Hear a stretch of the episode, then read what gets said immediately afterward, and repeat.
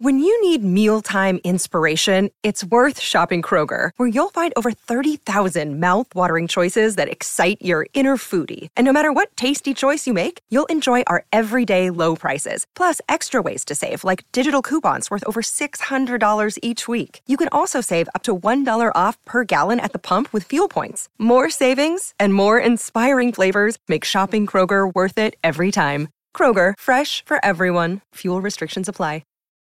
Abbiamo seguito come, quando usiamo questo secondo elemento crazia per comporre parole, spesso gli attribuiamo il riferimento a un tipo di governo. Ce ne sono di più tradizionali, dall'aristocrazia alla democrazia, e di più recenti, dalla partitocrazia alla cleptocrazia. Sono termini che capiamo bene. Ma più propriamente e ampiamente, questo crazia è un elemento che parla di un potere, di un dominio che si può declinare anche altrimenti.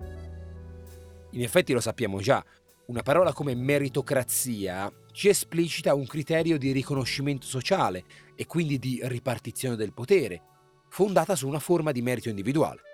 E anche la burocrazia che abbiamo visto ieri arriva ad essere un apparato amministrativo polemicamente, come potere dell'ufficio, potere della scrivania. Non si parla strettamente di governi, il riferimento al governo si ripete perché il governo è un'espressione principale del potere. Io sono Giorgio Moretti e questa settimana raccontiamo crazie e cratici. Oggi monocratico. Il monocratico, specie in tempi recenti, ha una messa a fuoco e una compostezza che sfugge al gioco spesso incandescente di crazia e cratico. Ha un uso tecnico nell'ambito del diritto e rappresenta una posizione che possiamo notare in tante occasioni. La monocrazia è il dominio di uno solo, ma è una definizione che ha perso generalità. In particolare è il dominio di una persona sola nel giudizio, a decidere, ad essere responsabile di una decisione, c'è una sola persona. Ad esempio il tribunale, a seconda della gravità della materia su cui è chiamato a giudicare, può essere a composizione monocratica oppure collegiale. In quella monocratica, già lo immaginiamo, c'è materialmente una sola persona a giudicare e questo, secondo le determinazioni di legge, significa che il caso non è proprio il più agghiacciante e complesso.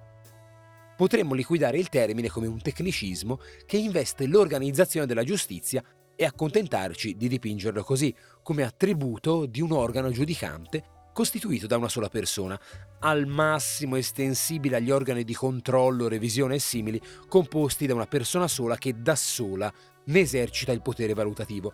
Ma un po' di serietà è troppo ghiotto.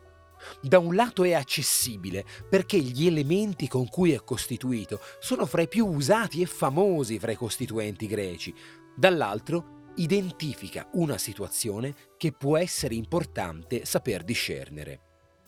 La situazione di chi decide da sé senza condividere il potere della decisione.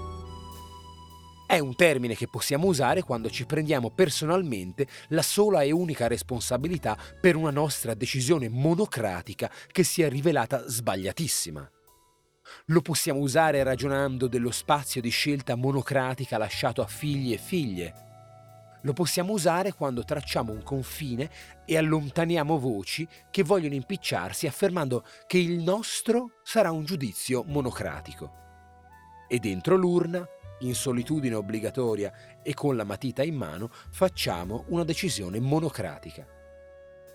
Il monocratico si contende in una certa misura il campo semantico con l'autocratico, di cui in passato ha condiviso il profilo tirannico.